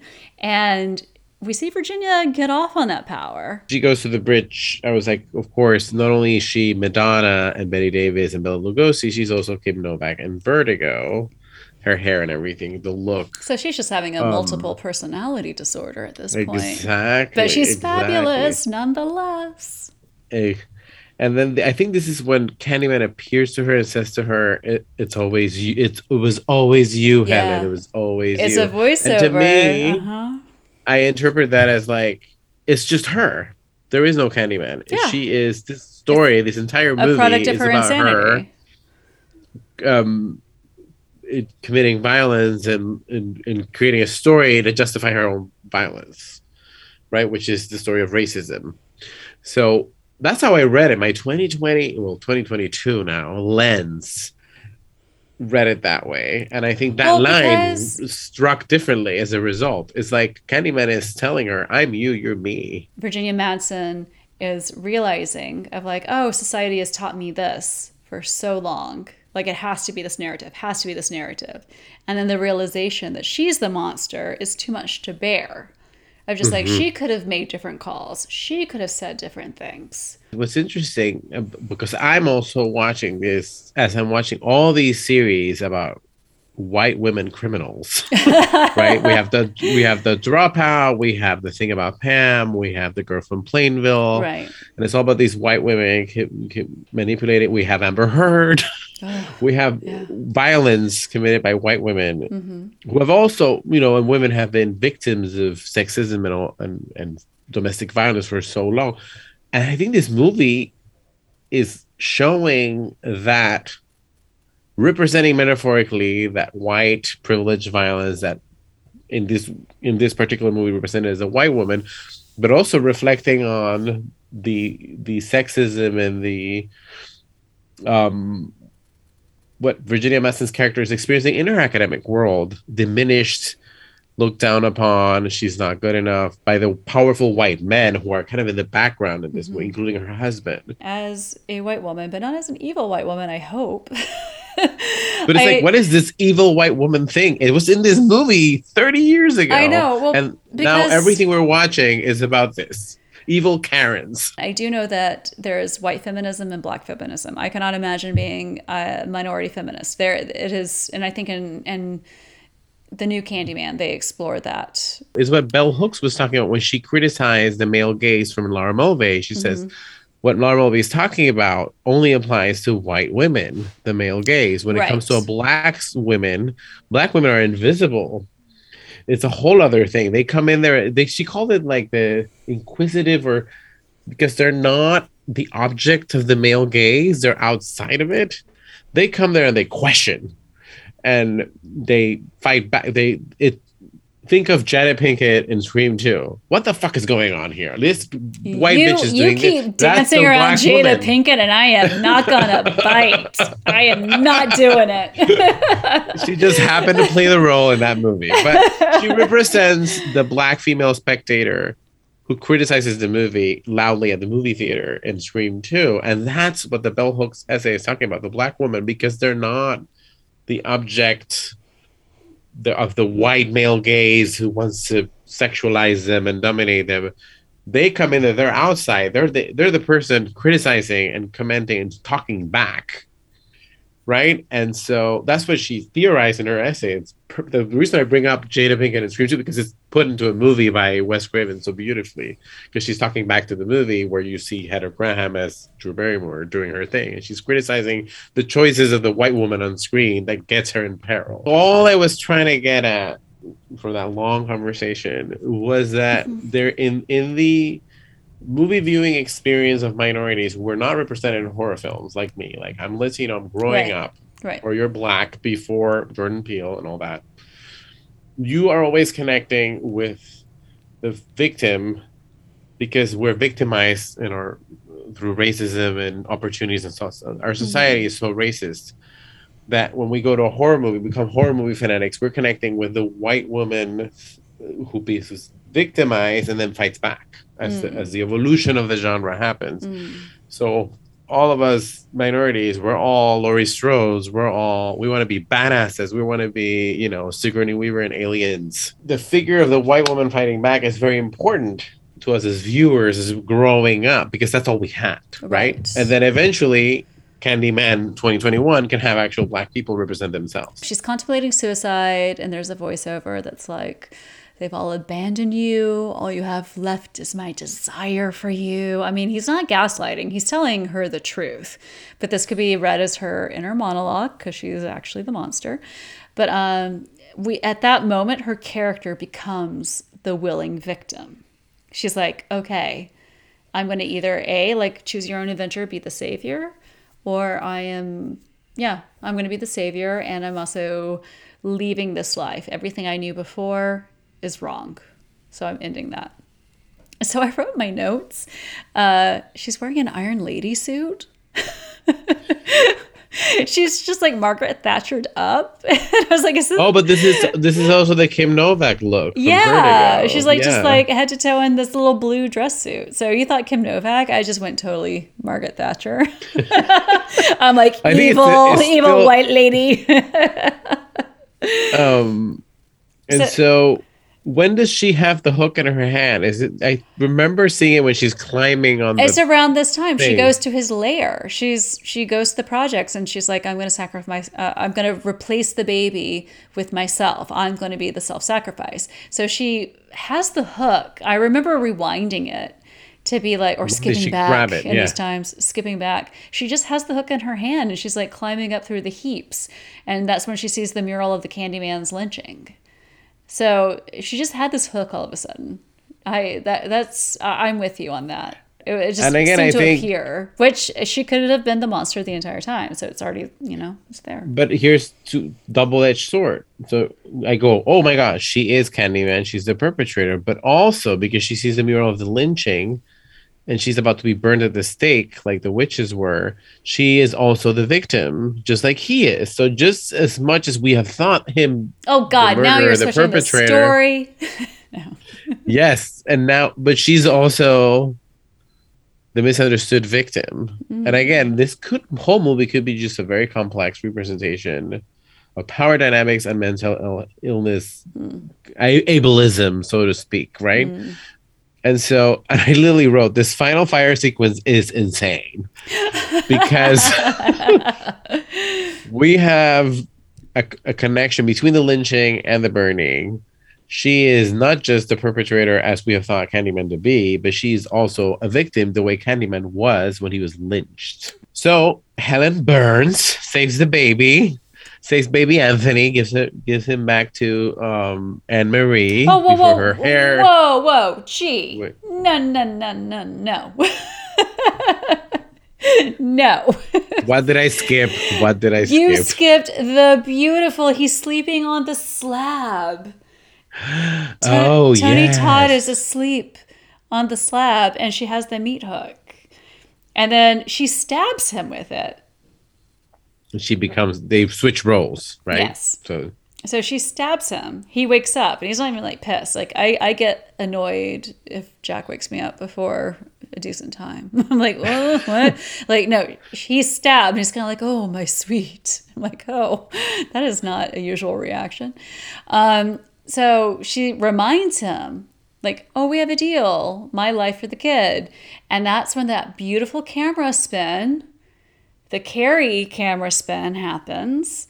And that's like mm-hmm. the ballroom dancing thing. Remember, like Tony Todd and, yes, and Virginia. And this is the vertigo moment. Yes, the, the vertigo. vertigo. And he takes her into his arms.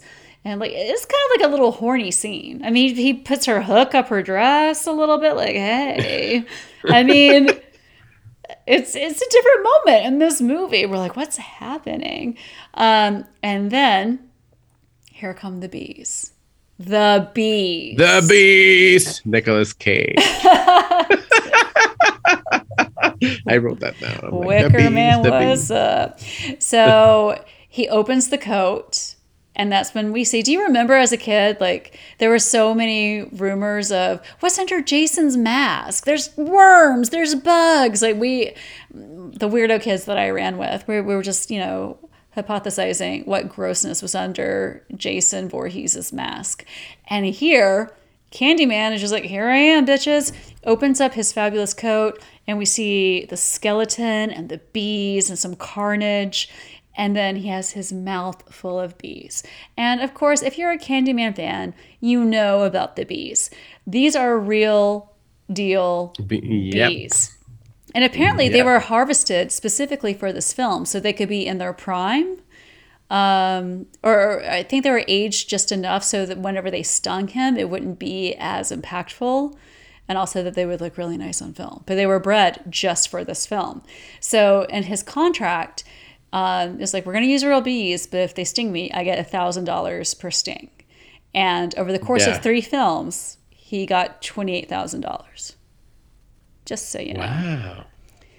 I bet So 28 bee stings. 28 bee stings and he had a mouth full of bees and he goes towards her and he kisses her and she has bees all over her face i'm like what is her bee contract because i mean this is her face she can swell up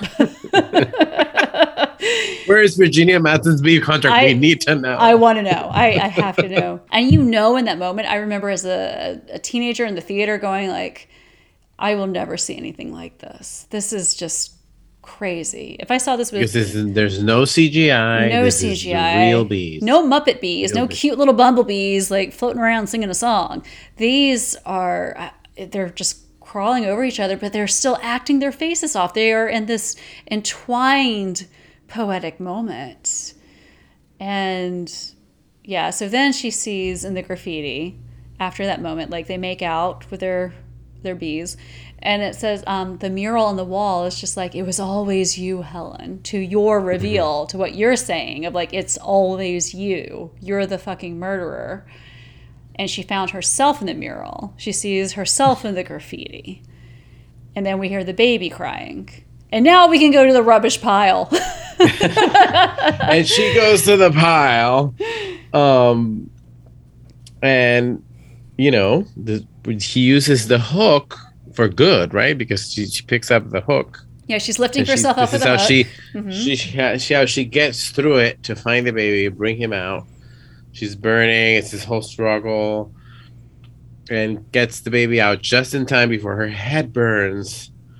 And again, this brings me some Freddy imagery. She's burning like sure. Freddy and the backstory of Freddy and all that. How Mhm, Freddy mhm. became Freddy, right? Mhm. And so she, as she burns and gives the baby up, she becomes the new legend. She's the new myth Mhm. because she's a person who saved the baby and sacrificed herself. Yeah, because like you know, in the meantime, Tony Todd is screaming like, "We'll be together," and she's like, "Nah, I don't want this." But she's being self-sacrificial. If we're going with the narrative that you're saying, of just like, you know, she wants to spin her own story of just like, "It's me for the baby," so I got to go in here and like throw So she the re- this is interesting. She replaces him as the urban legend, yes, right? Because she becomes Helen, Helen, Helen. I'm not going Mhm. to say it five times.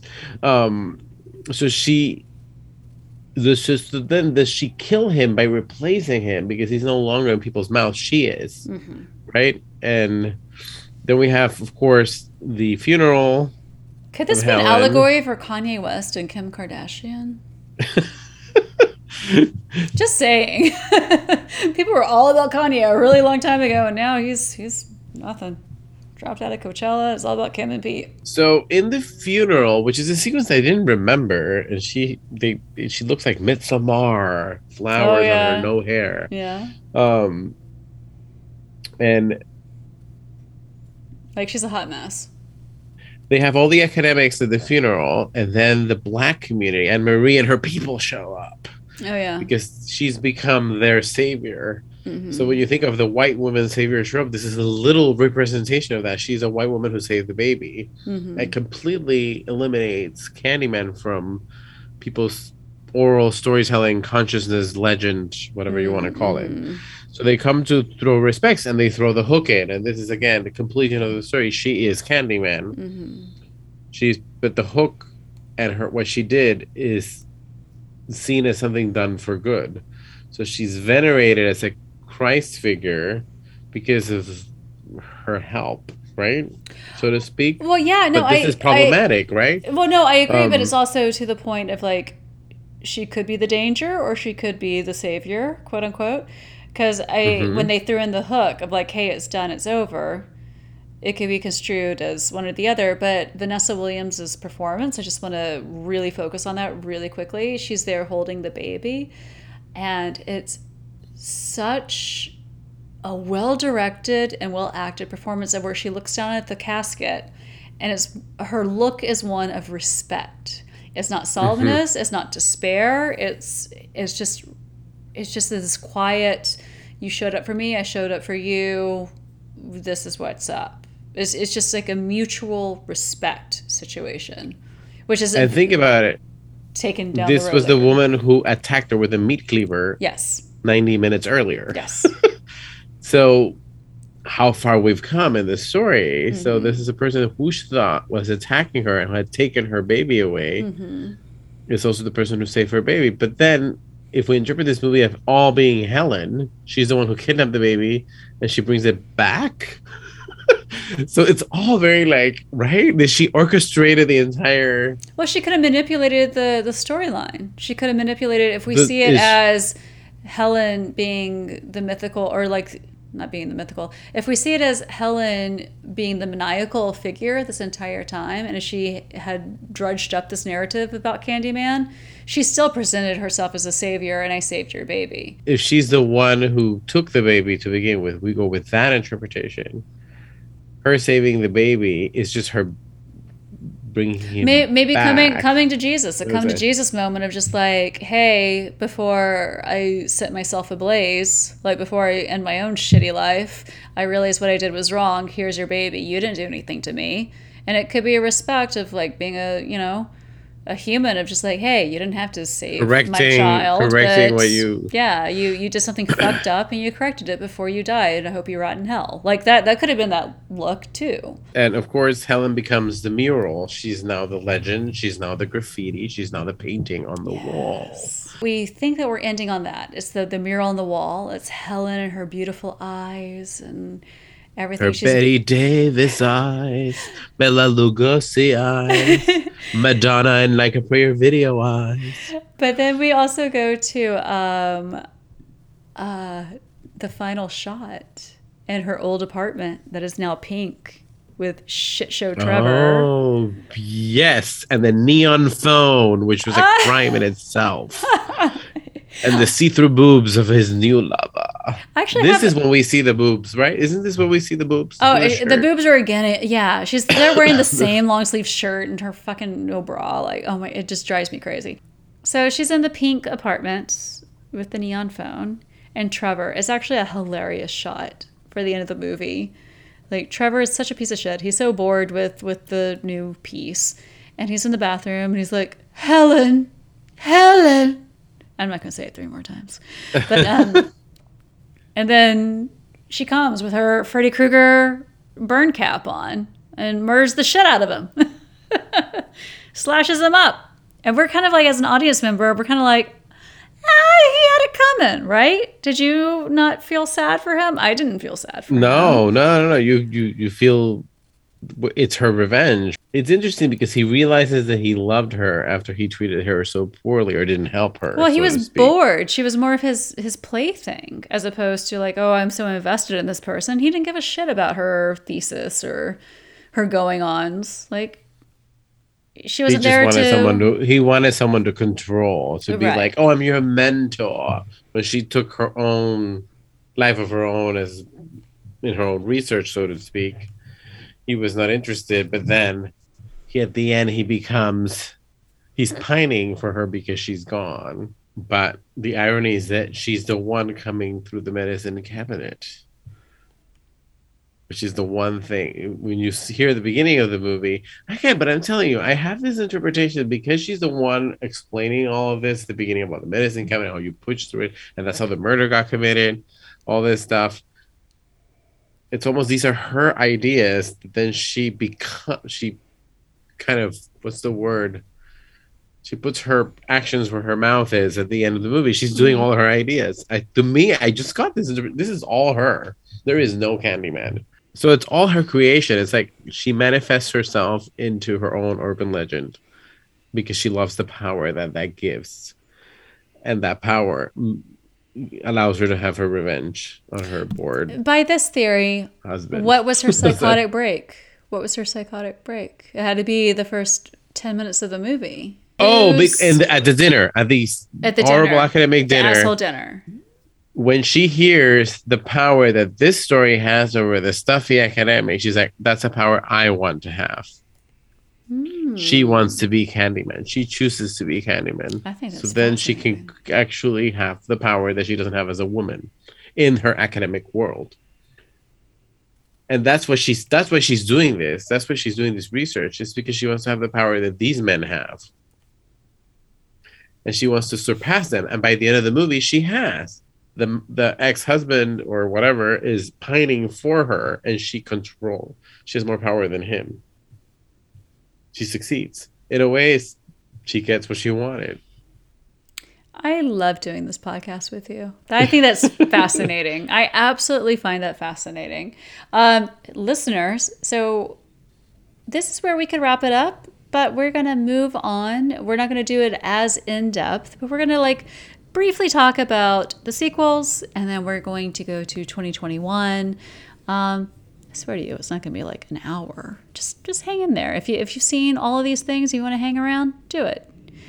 Gee, Candyman 2, Candyman 3, breeze over it and let's Oh. go to 2021. So Candyman 2, which is called Candyman Farewell to the Flesh, was directed by Bill, Con- very young Bill Condon. and where do we know Bill direct. Condon from? So he won an Oscar and wrote Gods and Monsters, which is based on James Whale, the director of Frankenstein, Hmm. um, and who was gay and his pining love for his lawnmower man. Candyman Farewell to the Flesh, right? It was Mm-hmm. his first movie.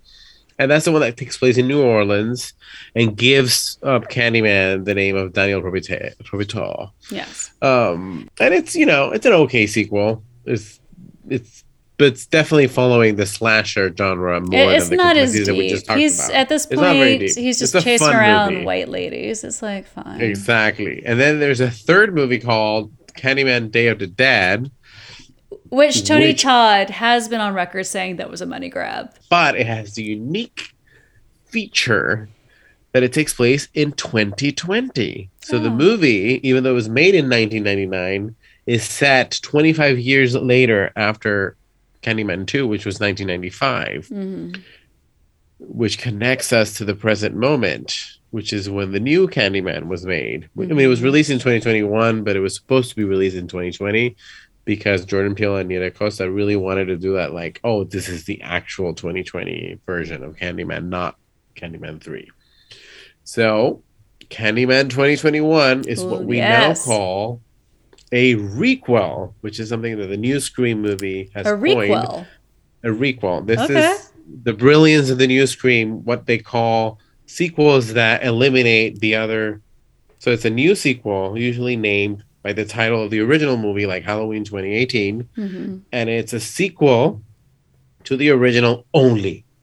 Right, so it, it's like a requel, like a new sequel. It eliminates all the other sequels, and it elevates and connects to the original story. So, Candyman 2021, as a good requel, it completely ignores Candyman 2 and 3 and connects only back to the original. So it's fair that a viewer could do a back to back of Candyman 92 and, Candy- and, and Candyman 21. 2021. and forget the Okay. sequels, right? And so, how do they do this? Candyman 2021. Well, immediately it all starts in mirrored image. So, the opening of the movie much Shows the like the, logos in first reverse. one. Mhm. and then instead of overhead um helicopter shots we have these like shots that are looking up to the chicago buildings right that was a cool shot. fog. Yeah. so originally jordan peele intended to Mhm. write and direct this movie and then he brought nia dacosta in which i think was great and because Mhm. i think she So now we have a This is the- feminist black perspective. the original movie focused on the white female gaze and played with that idea this one brings in the female, the black female spectator, hmm not only in the director's eye, but also in the character of Brianna, which we'll get into. Um, so the movie opens in 1977, the year I was born, in Cabrini Green. And it depicts kind of like a real Candyman, right? This is when the whole candy wrap with the razors. Well, right, and they have the type thing happens. Samuel, uh, the Sammy Davis version of Candyman playing, and it's very Yes. warbly and yeah, it's it's a little spooky already. So then it jumps to 2019, right? So it was from 1977 to 2019, Cabrini Green. And we meet the gay couple, which is the brother of Brianna, who we'll meet later. They're walking over to meet the sister. Mhm. And the the white gay man in the couple is named Clive, which is an homage to Clive Barker. The main character of this movie is the baby from the original movie Grown Up. So Anthony, baby Anthony, I thought that was supposed to be a reveal. Huh? that's that's a reveal. Oh. yeah, but I- I mean, we know. I mean, so, do you think that works? Oh, that's an interesting question. I knew going. I to didn't movie that that know. was the baby. I Oh. didn't know. This is where what a, how a requel works. In a Okay. requel, you can watch also the new movie without watching the original because it'll explain the original to you, Mhm. which they do with the what do you call those? The cutouts. So the little boy in the beginning, it opens with a little boy in the projects of Cabrini Green, and he's playing Mhm. with shadow puppets. The whole Yes. shadow puppet situation. So- Shadow puppets. That's Shadow- the word I was looking for. so he's playing with his shadow puppets and he's doing like this what we are very aware of today of like cops being like hands in the air hands in the air like it's pretty much very accurate of what we see on the news and this little boy is playing with these artistic puppets doing this and so he goes by cops the cops are showing him a like a thing of like hey have you seen this this guy and he just like stares at him goes on to do his laundry and the projects and then he sees a version of the Candyman. and he starts screaming, and then we get to um, the openly gay biracial couple. and they go visit um the sister, right? Yeah. And this is Brianna I and, the artist. Brianna and the artist Anthony. You see, if you're so this is where the requel works. Requel works where if you've never seen the original, you can just watch this movie and this movie will explain to you Yeah. everything you know from the original. It's a good standalone for sure. But if you've seen the original, at least the way I saw it, when his name was revealed as Anthony, I'm like, oh, this is baby Anthony grown up. Ah. Even though that slowly gets revealed with the mother, the mother gets delayed, so you get to see Vanessa Williams, who looks exactly the same. oh my god, 30 years the later. same. It's like, what? So Anthony McCoy, who's and also the name, if you remember the name for the original, his name is Anthony McCoy, you know, Anne Marie McCoy and baby Anthony. Like you you can make the connection, but maybe you don't. You're like, okay, let's Mhm. go with it. Mhm. But his character mirrors Helen. So he's an artist like Candyman, but he's also taking photographs. And so he kind of represents both of them. But I, what I found interesting is that he's doing research. So he goes to the to Cabrini, which now the buildings are not there anymore. They've been gentrified into where the sister lives. It's just the other part, the little houses or whatever, the Mhm. remainder. Mhm. And so he is researching for art as opposed to for academia. So he's still doing research with the photographs, Mhm. but it's because he has this new idea for this new collection of paintings that he's going to do and so forth. So he represents Candyman is that he's the artist and he's being inspired, but he also represents Helen because he's doing research for his art. And to go to Nia DaCosta's POV, where she's flipping everything on its head from the opening shot, this is flipping on it on its head. And of course, his art piece is called Say My Name, and this is connected to police brutality, to George Mhm. Floyd, to Breonna Taylor. Mhm. And again, I read that her name, the girlfriend's name being Brianna, was a complete coincidence. Which that's It's like- crazy to me. I, I really thought it was purposeful. And one interesting thing about this movie was the remember when he op- he so he finally creates his piece, which is really cool with the you know with the medicine cabinet, and you open it, and you see the artwork, and again is commenting on the original movie. She dismisses his piece as just being another artist moving into the kind of before gentrification happens, like people moving to Detroit, people moving to Berlin. Artists go to live in the cheaper part of town and they turn it into an artist community. Mm-hmm. So she mm-hmm. kind of dismisses his entire experience as a black man. Oh yeah, she decimates piece. him in a second. Yeah. But here's the part that I found interesting. To me, she the the actress playing the critic looks just like Virginia Madsen. Oh yeah, no, that had to be a um, purposeful um, uh, casting. And I choice. think it was yeah. And again, brings up all these ideas of like the white woman who is like, oh, I'm trying to encapsulate mm-hmm. this experience and not really understanding it and kind of mm-hmm. violating it in some way. So, and I remember knowing that Virginia Madsen was somehow involved in this movie. She was in the original script, so they ended up doing just the voice. So it's her voice. She recorded all those new. She's in the movie, but she's just just, just the her. the recorder. Hmm. The recordings, yeah. And, and once again, that um, echoes um, the Candyman oratory folktelling. She's Diane from Twin Peaks. um, but no, but it, so it was a choice. So she was totally involved in the movie and was willing to be in the movie. In in some early version of the script, she was going to physically appear and then they decided that doing the the voice thing was more interesting. Uh, between recording choice. like doing a voiceover versus showing up? Come on. She could be in her house in sweats and make her money. Do it virginia. And she's credited she gets the full good for her. credit but the gallery murders when the the gallery owner or manager whatever he oh, yeah, was yeah. And his girlfriend get killed mm-hmm. again Dario Argento sequence. Beautiful colors and this like art gallery. Yeah, it was very Dario. Yeah, I agree with that. And it has a giallo feel, and I just thought it connected to the flashes of light in the original movie because he uses the same colors. Uh-huh. and one question that came up that I want to ask you is the difference in the depiction of violence between both movies. Mm-hmm. How the murders are done. I thought in this movie, you don't.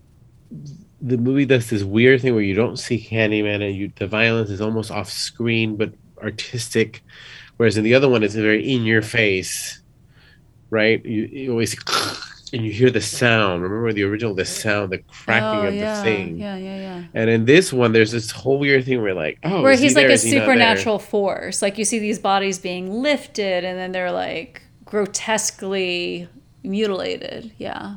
Exactly. And again, it's like I think one is the original movie is like obsession with true crime materials, like pictures from a crime scene, and this one is about the art. Mm. So all of this, all of the death scenes, including this one that takes place literally in an art gallery, and it involves the actual art piece about Candyman mm-hmm. and the mm-hmm. mirror and all that. Mm-hmm. It's like a work. It's like an Argento sequence, a work of art. Right. It's not just like a horrific sequence. It's also beautiful in its dance and its thing. Yes, it right? is and at first. It does not end up that way, though. For no, me. no, no. I, at the end, it's, it's, I'm like, oh, we get to Cronenberg territory. So no, I was going to say that the movie kind of equates, going back to that, Anthony's artistic ambitions with Helen's academic ambitions. Remember when the when he's watching the news about the gallery murders and they mm-hmm. mention his piece and they say my name, mm-hmm. He seems very much excited that he's famous. Yeah, he's, he's like, "Oh, they said my name. They said my name." Yeah. yeah, yeah. And so that reminded me of Helen's academic ambitions with her project. And the 2021 Candyman movie, the tale of Candyman is not told immediately. It's we start mm-hmm. off with Helen so kind of like where we left off of Joker husband being like Helen, Helen. Uh, we have um, the interracial gay couple. Um, one being extra, like somebody I know who likes to be dramatic about things and telling stories. He like just dims the lights and sets candles. and he's bitchy about wine. Just saying. I know somebody like this. So um so he goes into the tale of Helen. Does not even care about Candyman. Goes into Helen. And that's, that's true. And that's when we get to the art installation and the Trevor of this story is the art installation guy and he's like brutally murdered and we don't give a shit. He's like whatever. We're at the say my name thing. Um Oh, with his new girl, with his girlfriend. Yeah, Yeah, it's with- totally a mirror of the ending. It's yeah. a mirror of that.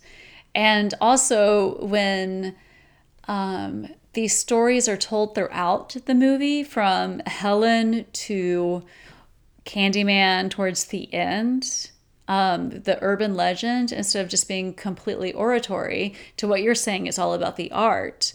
Um, that's when the use of shadow puppets, which was used briefly in Bram Stoker's Dracula, those shadow puppets come to light. And I'm like, yes, like everything's referencing, like you go down this metaverse. It's crazy. And it's also, I mean, the, the just to jump ahead, but the the credit sequence at the end of the movie tells the story of all the different black men who have been lynched, Yes. br- victims of police brutality. So one interesting shift that to me happens in the movie is when it switch switches to the the perspective to the to Brianna's dream. Remember when she's in the apartment hmm and she has a dream about Candyman. hmm So up until this point, and this is one of those surprising shifts that happen in the original movie in different ways. We've been following Anthony and his art and all that, and then mm-hmm. she's been kind of like his girlfriend. And then, but in this moment, I think the movie switches perspectives to her. Remember, this is when she tries to get into the bathroom and he pushes her away. Right. And so I thought this was a fascinating, usually un- unusual for a movie where you switch, you almost get a secondary protagonist in her. And then you later on in the movie, you start seeing her backstory and how her dad was an artist and committed suicide and all that. Mhm. So the the the narrative s- splits between two main characters. I mean, they're a couple. I, I loved her her arc, and I loved the storytelling with it because, like, immediately I'm just like, oh, she has mentally ill parents. She's not a fucking psycho. She could be, but she's not. And I myself, with having that kind of um, background, and it's not demonized, I empathized with that character for sure. I really thought that was a strong and bold character choice for writing. She's also the, the she's the one who says nope when she's not going to the basement later on. Nope. Oh, I mean, the basis for Jordan Peele's new movie. Um, then we have this awesome elevator sequence where Anthony's in the elevator and he hears the thing and he gets the candy with the thing inside of it. And mm-hmm. it's to me, it's just such a cool, cool, cool, cool sequence. And then we have another dinner. I put I put down talked- oh. repeat asshole academia dinner. The feeling of always having to prove yourself. Either you're an academic or you're an artist or you're a freelancer. You always have to answer to somebody, even if it's yourself. There's this bar that we all put pressure upon ourselves to reach. And so this dinner is another manifestation of that. Then we have a crazy sequence, which is when Virginia Madsen's Dead Ringer critic um, invites Anthony, and she's.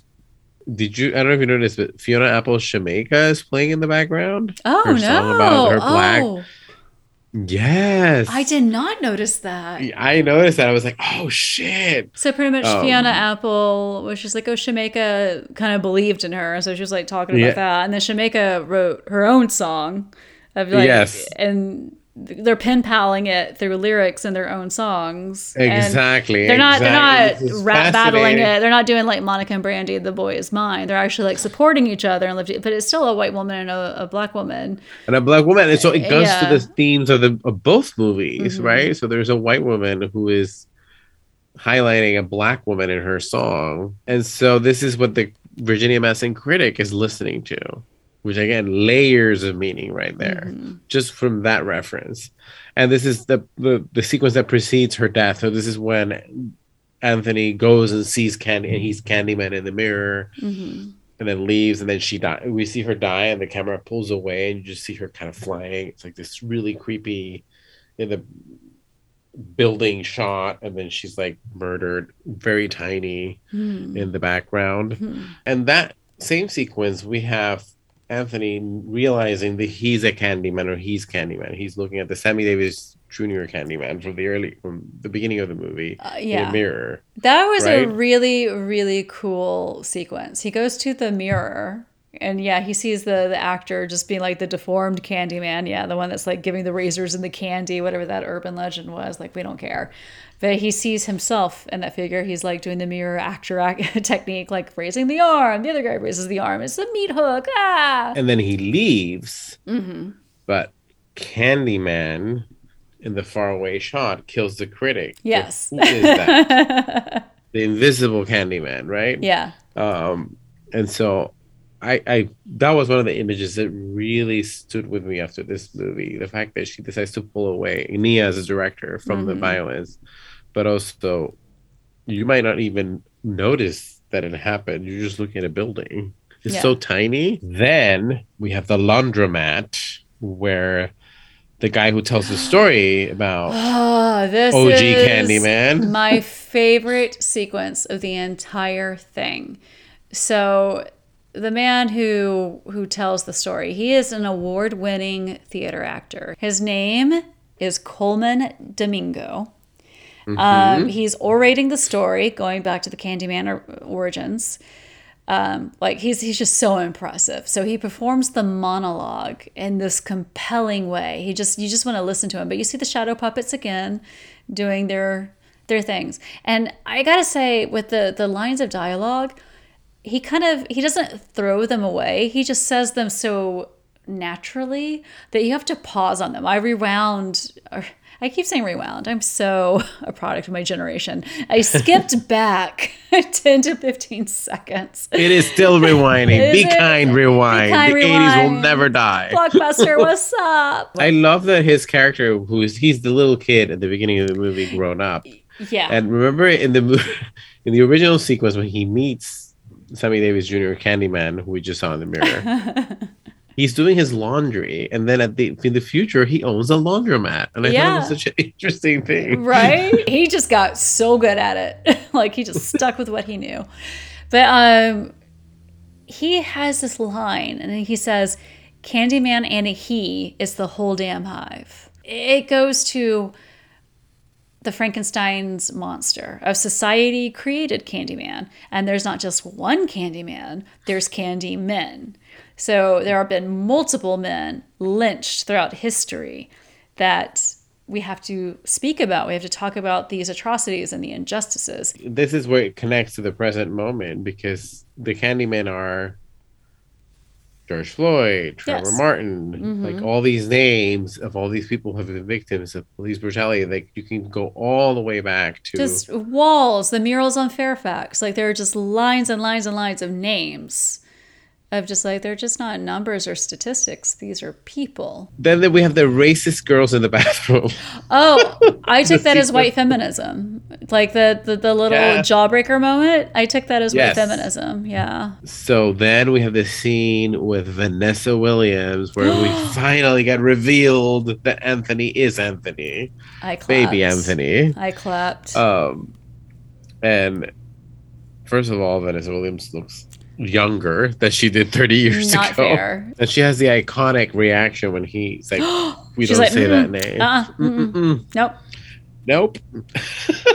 Hush your mouth. I think then late after that we have the scene where Brianna goes to the laundromat. She wants to talk to awesome Colman guy, and then at the end it becomes her story when she's trying to figure out what's going on with her boyfriend and whether he's going to become Candyman or not. And she's kind of following him around, and she finds out that Domingo Colman is doing all of this on purpose and has him hostage at that church, hmm right? That he that we saw earlier at the beginning of the movie, and she he he this Domingo Colman wants to make him into the new Candyman and puts the thing on him and wants him to Mhm. become a figure Puts of him in his these all, all other- fabulous coat. He's like, here you go. So that the perspective towards the end of the movie switches once baby Anthony finds out who he is Mhm. from Mama Vanessa Williams looking fabulous. Mhm.